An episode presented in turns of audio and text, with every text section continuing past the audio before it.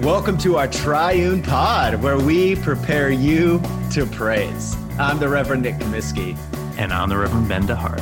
Join us for a conversation about low key theology, lived experience, and outlandish pop culture as we break down the collect of the day for the coming week. We hope it's an inspiring, maybe a bit irreverent, but mostly helpful way to get you ready for some God time.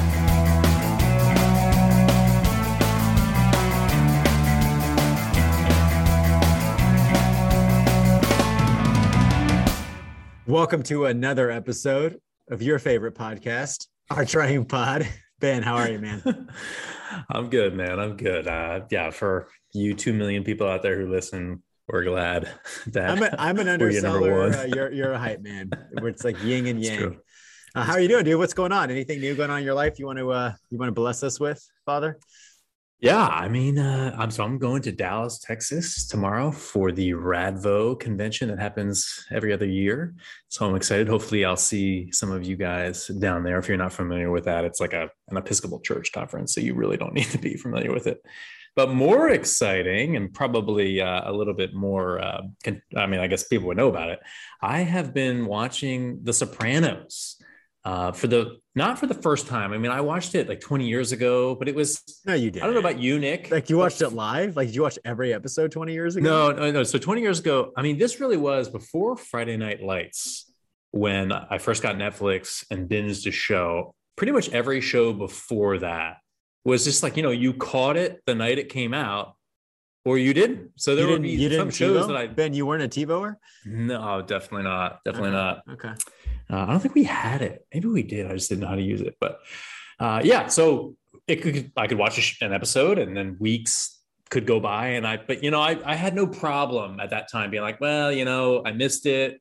I, it's not like I can buy it until the DVD comes out. So I would just like watch then next episode that was five episodes later. Totally. so yeah. Oh i see what you're saying. So you you've you've lived in that world but you haven't like seen the entire story. That's right. So and now that i'm binging it which i've been binging it hard. How, how many I've, episodes how many episodes have you watched in the last 36 hours? I think I, I have to say that i think i've binged this show faster than any show before. So i watched six episodes night one it really was like back in college. Like it's three o'clock in the morning. It's like yes, you're back in I'm watching clubs, one more, drinking whiskey, bada bing. Bada bing. Kidding, listeners. Kidding. And then, uh, yeah, I think I watched seven yesterday. So getting a lot of work done. So, what character do you most relate to besides Chris? Uh, thank you, thank you for that. Um, yeah, I mean, I, I don't know. Um, I mean, well, you you foisted Chris upon me. Uh, I feel like you you resonate with one of the characters, so I want I want to hear. Well, I've been told several times that I have like Uncle Paulie vibes. no, I'm just kidding. Nobody has ever said that. I do think what is funny, and maybe one of our listeners will like create a little image for us. I think my wife dresses in some ways my wife dresses very similar to Carmela Soprano. oh, that's actually really good. That's actually really good. But I anyway. will say though, thinking about last week's collect, which was um, you know, about God's power being displayed chiefly in mercy and mm. pity. This is the antithesis. This is, you know, competitive power where, you know, people listen to Tony Soprano because I mean, if they don't, he's going to take them out. Whereas you know, the, the radical thing about last week's collect was God's power is displayed chiefly in mercy and pity, um, which is that upside down gospel. And because, you know, God is not a thing and has no competition. Well, but what about so, like, is, is Tony Soprano like more ready to hear than we are to pray? Almighty and everlasting God, you are always more ready to hear than we to pray and to give more than we either desire or deserve. Pour upon, upon us the abundance of your mercy, forgiving us those things of which our conscience is afraid, and giving us those good things for which we are not worthy to ask, except through the merits and mediation of Jesus Christ, our Savior, who lives and reigns with you in the Holy Spirit, one God, forever and ever. Amen. Amen. All right, gang. Well, I mean, this is just another one of those collects where that first line is so great you are always more ready to hear than we to pray. I don't think any of us believe that, or at least our, our prayer lives do not reflect that. Why is it that we so often don't pray? I think a lot of the time it's just like we don't we don't think God's really listening, or you know, you know, maybe God likes the prayers where like we're like, hey, your will be done. But you know, when I ask for things, God's not really gonna give me things. God, that's not really like right there. But right here it says, you are always more ready to hear than we to pray. Uh, God is closer to you than the vein in your neck. And then it goes on to say, He's ready to give more than we either desire or deserve. I mean, how can that be true, Nick? You know what I mean? Like, just if we really believe that, that God is more ready to give than we even desire. If we believe that, we would pray all the time. We would pray continuously, as Paul tells us to. But I pray very timidly. I pray shyly, uh, even though I am, you know, perpetually and unceasingly preoccupied with my own perceived needs. I pray about them too seldomly. Uh, I don't know about you. Maybe you're just a better prayer than me. Yeah. yeah, I think that is true. But um, no, I I do. I yeah, this is it's a shocking prayer. I mean, I think if you were to make this into a series of prep like prepositions, like no one would actually believe this to be true. I think you're right about that.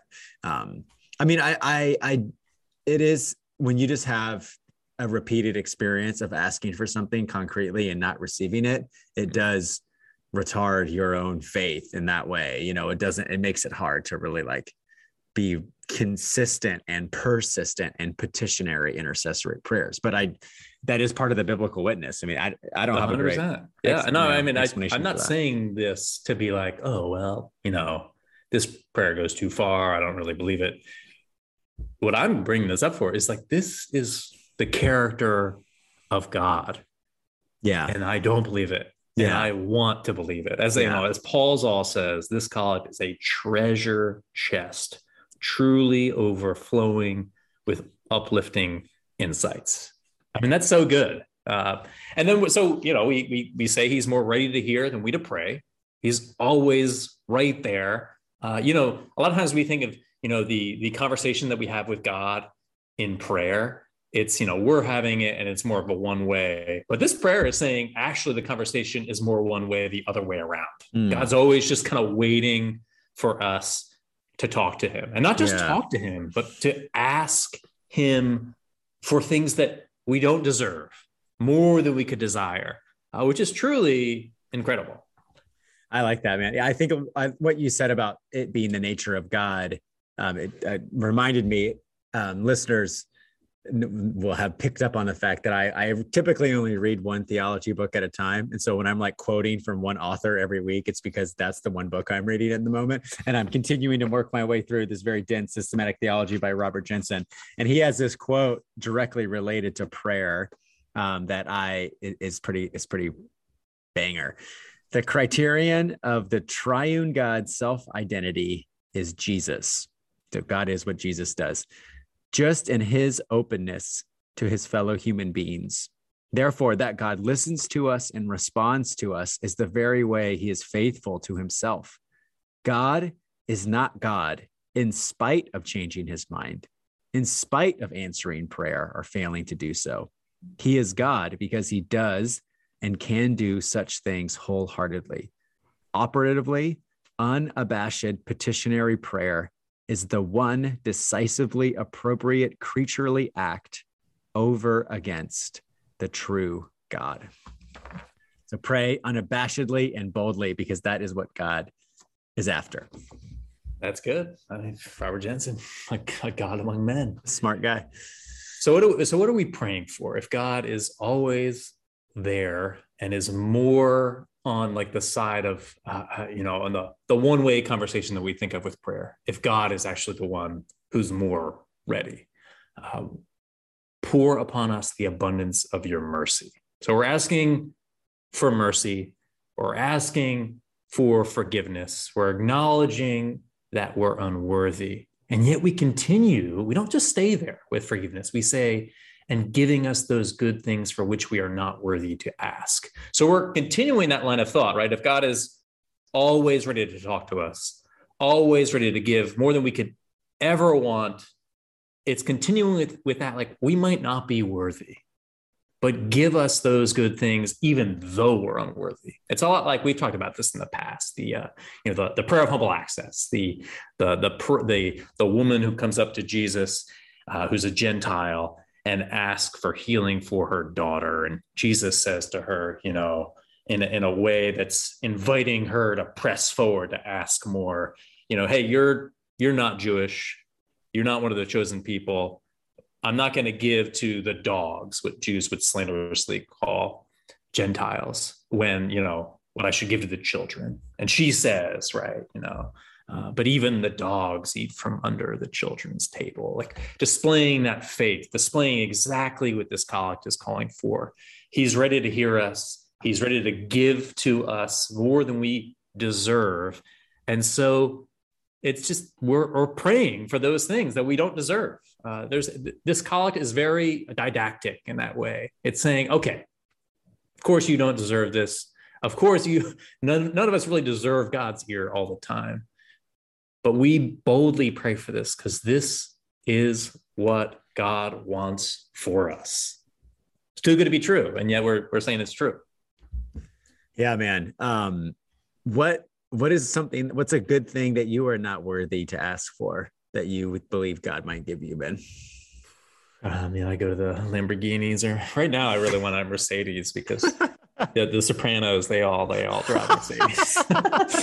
is that a good thing? So, that you're yeah, not. Yeah, no, that's that's definitely not what this prayer is about. Um, though I do want to continue in that bold praying boldly thing. Okay, but no, okay. um, I think it's really just kind of like I don't know, like I think for the things I, like you know, sometimes I think like, oh, I shouldn't pray for a job or this or mm, that. Like, yeah, I kind of may over spiritualize things sometimes when it's like, no, like you know, I sometimes I remember back in when Nick and I were in seminary and I lived with all the international students, and some of the things that I would be talking to them about wanting this or that, and they'd be like, oh, well, you just need to pray about that. Yeah. God will give that to you. And, you know, it's like, I almost kind of felt like embarrassed, like, oh, like, you know, God doesn't care about like that kind of stuff. But at the same time, what I should have learned from them is like, well, God is deeply concerned with the ordinary. Um, no, man, that's so true. I, I remember, I mean, I'm, I'm, I'm an obnoxious 36 year old. I was a very obnoxious 20 year old. And I remember like, or maybe 21 year old. I remember like when I was around that age and I was starting to read theology for the first time and thought I, you know, figured stuff out and I was talking to my dad, and I like we were talking about a church in our in like a um, part of like the urban core in Kansas City that I kind of was like criticizing for being kind of prosperity gospelish. And I mm. said something to the effect of like, well, God doesn't want to give those people a car. Like, why would they like, you know, make that part of their whatever? And I remember my dad like offered me this very incisive, like automatic critique, basically saying, like, well, look, if you are someone who has been materially pretty disadvantaged and have just kind of lived under that shell the notion that God would want to give you or God would want something more for you than that type of material poverty is actually like very empowering to think like, yeah, mm-hmm. I could, I could drive a nice car. Like, who's to say I can't drive a nice car? It's like, wow, that was pretty, uh, that was pretty insightful. I, I that I was always stuck with me. Yeah. Oh, that's, I mean, and I guess like really, and I think that's why it's included in this prayer. The miracle of miracles is that God does not operate on the level of distributive justice. Um, that that the emphasis on the undeserving really is here. So we're praying for forgiveness, and I think that a lot of people in our day and age they don't really get forgiveness. I mean. Uh, we can talk about cancel culture. We can talk. I mean, like, I'm, I, I, I don't want to like. Yes, Ben. I want that. you to talk about cancel uh, culture. but I mean, just more like and I don't, yeah, really don't want to be political here, but more just like this kind of lack of like you're you're one and done. You get what you deserve. That's in the air that we breathe. And yet, according to this collect, and obviously according to scripture, the whole thing of the cross, right, is Christ coming toward you and me, the undeserving, and the, all those other undeserving people whom we don't like. And uh, one of like I don't know, have you do you remember the show Rev, Nick? the the, the BBC I, show. I remember you liking it, but I've never oh, okay. seen an episode of it. I don't know what episode it was, but um, it's, it follows this like Church of England vicar who's at this very poor church and uh, he's a very complicated screwed up person but he he means really well. And i remember at the end of one of the episodes he's sitting next to like this his like alcoholic parishioner who's probably on drugs but they had this kind of warm like just, just relationship. And uh, this this alcoholic uh, parishioner is like, oh, I, I, just hate that guy, Richard Dawkins. He wrote the book, The God Deluded, and I don't like him one bit. Uh, and you're supposed to laugh because it, it's the wrong book. Uh, but the Reverend in the show talks about how, you know, Richard Dawkins, I, I signed the book. He's, he's a smart guy. I think the book is deeply flawed. But then he goes on to say what's most flawed about it is that Dawkins simply is baffled by the concept of forgiveness. And I would say that our culture is a little bit as well. We are all about distributive justice, um, even though when none of us want it in the prisons, but we're all about it in our day to day lives. Mm. With this collect and what the scriptures say is that we who are unworthy to approach the throne of grace are invited and not merely invited, but God is more ready to hear than we are even to approach him. And God is more like he just he wants to give to the to you and me and to the mm. people we don't like, mm. the undeserving. And that's the good news of this prayer. So, friends, I don't know what it is you need. I don't know what it is you want. But rather than just not praying or like being timid or saying, oh, God's not interested in giving people stuff like that. Just pray for it. Amen. Who knows? Yeah, that's a good word, man. That's a really good word. All right. Almighty and everlasting God, you are always more ready to hear than we to pray and to give more than we either desire or deserve. Pour upon us the abundance of your mercy, forgiving us those things of which our conscience is afraid and giving us those good things for which we are not worthy to ask, except through the merits and mediation of Jesus Christ, our Savior, who lives and reigns with you in the Holy Spirit, one God, forever and ever. Amen.